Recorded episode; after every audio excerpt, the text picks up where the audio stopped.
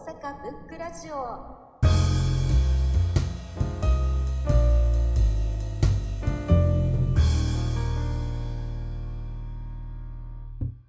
古本の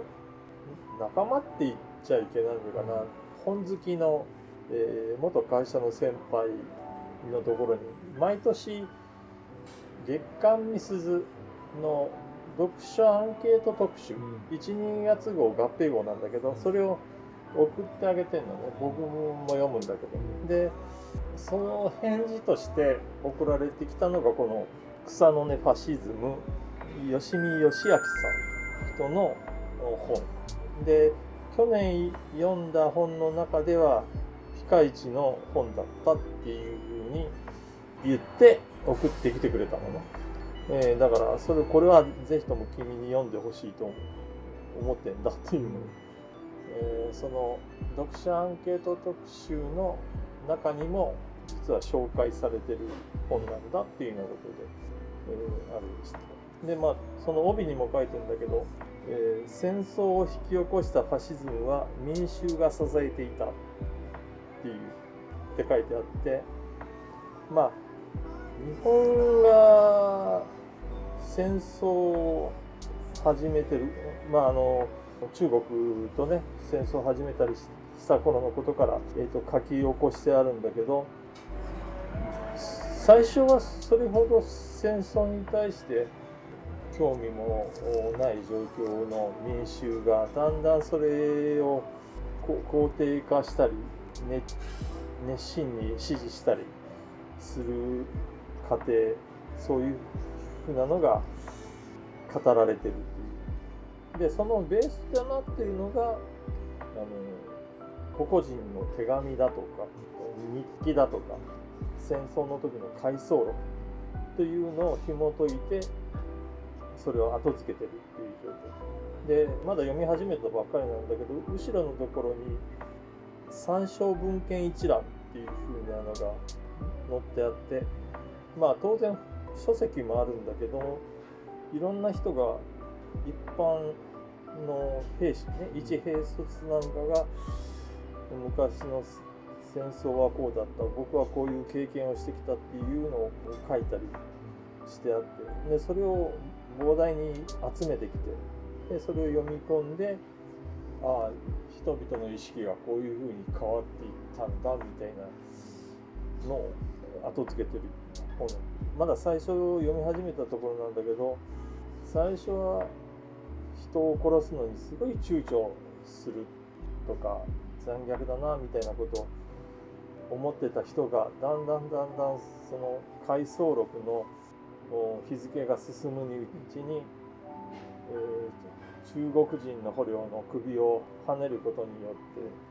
て、快感があったとか、ね、いうふうに変わっていってるのね。当初はそうな残虐なことをするな、かわいそうだなみたいなことを言ってた人間が、いつの間にかシナ人とかはそういうことをしても、仕方がないような民族なんだとかいうね、そういうふうにだんだん変わっていっていくところの怖さっていうのが、実際にそのやってた人たちが書いた記録から掘り起こされてるんで、ちょっと凄まじい本だなっていうようなことは、思った。で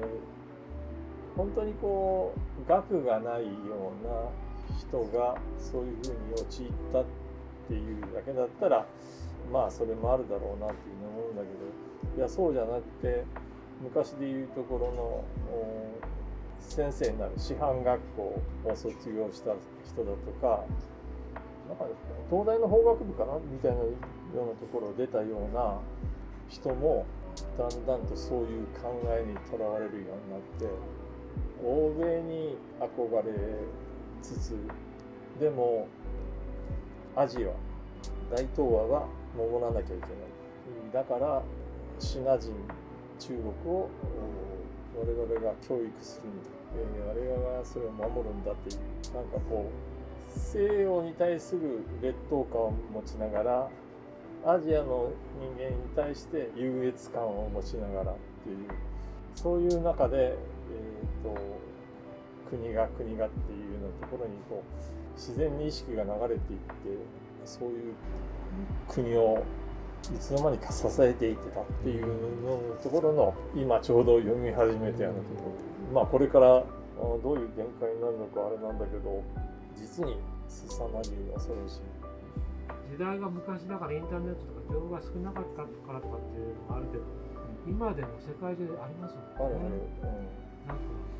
現代でもそういう状況の国とかあるから、別に情報がたくさんあろうがなかろうが関係ないのですからね。何が一番怖いなっていうふうに思ったのかというと、今書籍になってそういうのをまとめて後付けられて、それを読んでったら、ああそうなったんだ、あすごいな、人ってそういう変わるんだっていうふうにある種冷静に読めるんだけど、自分もなるなっていう怖さね。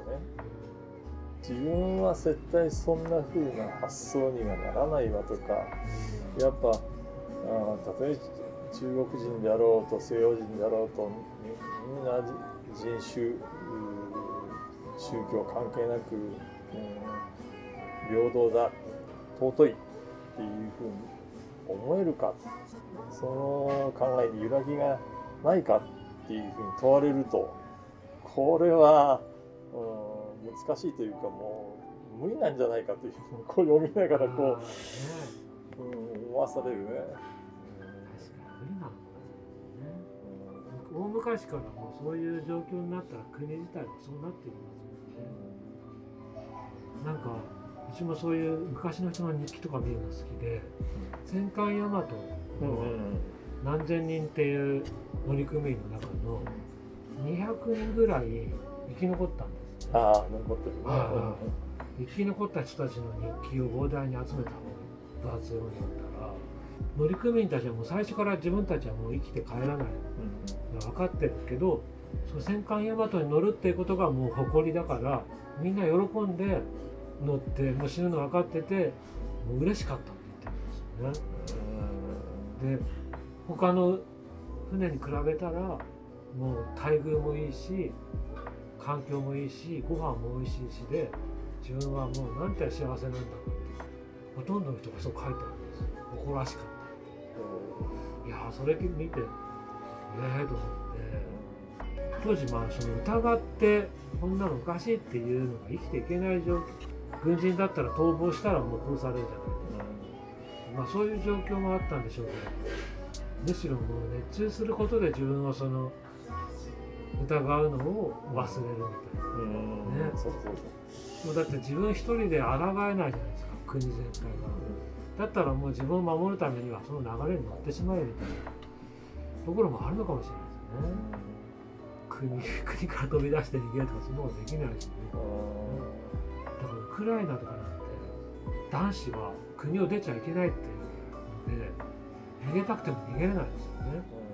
本当にごく一部のお金持ちとかとかは逃げていて、一般の男の人はそうだよね。そういう状況になったらもう周りの人はなんか忙しい人たち多いのいるから、そっちに行った方が、どうせ逃げられないんだったら、どうせ死ぬんだったらもう勇しい方に行ってやるみたいなのがあるのかもしれない。どっちになるかわかんないけど、でもまあやっぱ原理主義になっちゃう、ね、従うかな。国家規模的に。あとでもまあ国を盲信するのは良くないよね。良くないよってね、というか危ないよね。危ないんだけど、逆に国と国民が信頼関係で結ばれてたら、それほど強い国はないよね。台湾が、議会を乗っ取られたことがあるのかね、学生に、なんだけどその後、乗っ取った学生の方が団体交渉して結局そこを明け渡しされみたいなことになったんだけど、でその後、なんだっけデジタルの大臣が生まれたじゃない、なんとかっていうあの人も書いてたんだけど、やっぱ台湾は国と国民の間の信頼関係が割とある国らしいのね。だから、なんかデジタル的なそういうような政策なんかもうまく進むみたいなことがあって、それは最近僕はよく思ってるんだけど、やっぱこう国と国民がやっぱ信頼合えるような形にならないと発展もしないし議論もできない。だから今国とか国会とかで議論されている状況の中で信頼合えるような状況のあれに全然なってないから、いかにこう、ね、規模も大きいし、アメリカも議会にあんなこう乗り込んでいって、そう議会とか壊してとかびっくりですよね。警備員とか日本だったら国会議事堂とか首相官邸に行って中のもの壊すみたいな、そんな勢いですもんね。そうすごいな。いや恐ろしいですよね、今考えると。なんかその国家とかにならなくても、例えばオウム真理教とかも、信者の人たちみんなエリートだみたいな、それであんな風になっちゃうから、なんかそういう集団がこうギュッと同じような危機意識を植え付けられてギュッと固まると、もう個々の意識よりももう変な方に行くんでしょうね。確かにね。人間がまあそういう性質なのかもしれない。恐ろしいですね。だったら疑わないのかね。なんか恐ろしいですね。理屈にもなってないような理屈を信じるんだもんね。コロナでもなんか陰謀説が広まったりして、いまだにこ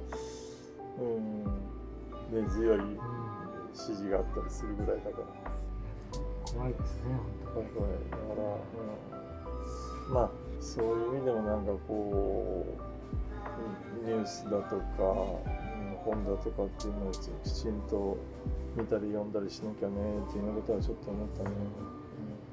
大体教科書でそういう一番大事そうなことは教えないですからね。日本の過ちみたいなとか、で歴史なんかでももう現代史まで行くともう時間なくて授業でもねカットみたいなね、最後までできないとかね、いうようなことも多かったりするからね。どうしても自分たちの被害者の、例えば原爆の授業のあれが3ページあったとしたら、加害者側のことは1ページもないから、教科書で。それやっぱり心理的に被害者の方が楽なんですよね。自分がものすごい加害をしたっていうのはきっと辛いことだから、教科書とかも量がそうなっちゃうんです。だからテレビでも原爆の日とかもう大々的にあるじゃないですか、もうこんなに悲惨だったんで、でも自分がどれだけ加害したかっていうのは一切ほとんどやらないですよね。いやでもそれって日本だけじゃなくてどこの国もそうなんですよね。一緒なんだと思うけど、僕はそういう意味では、これはやっぱすごいなって思ったのはドイツね、まあドイツは本当に歴史的に言えば加害の国なんだけど、あるなんか芸術家がなんか始めた運動があって、それがもう至るところに今広まってるらしくて、つまずきの石っていうのがなんかあれですよね、アウシュビッツとか、いろんなところに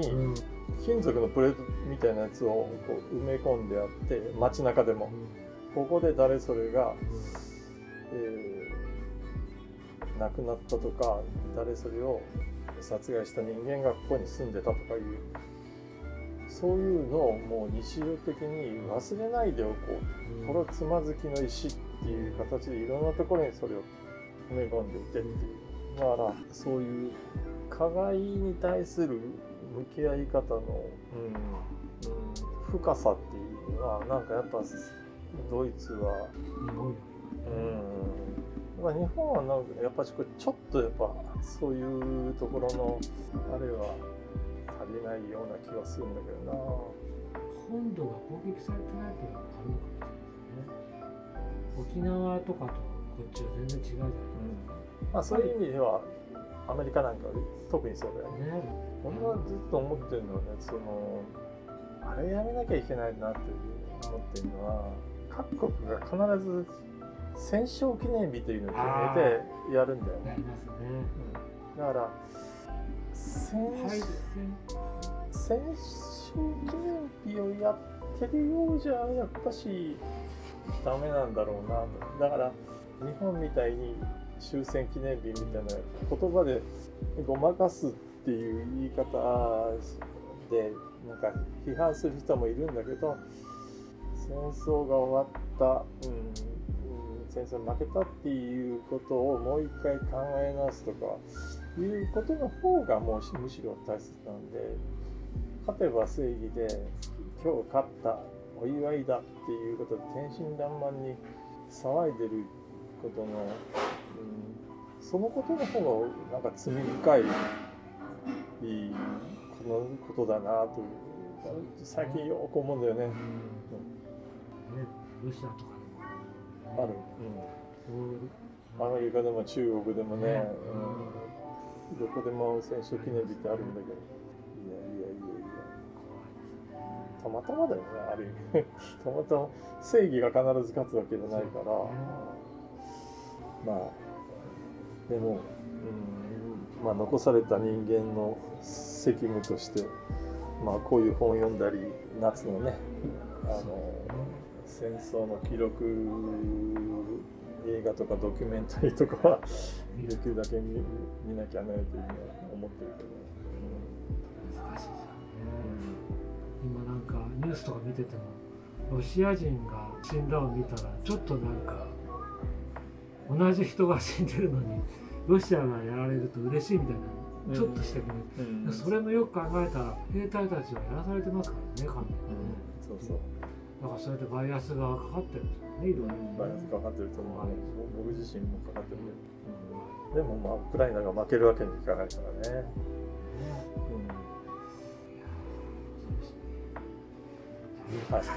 みたいなことを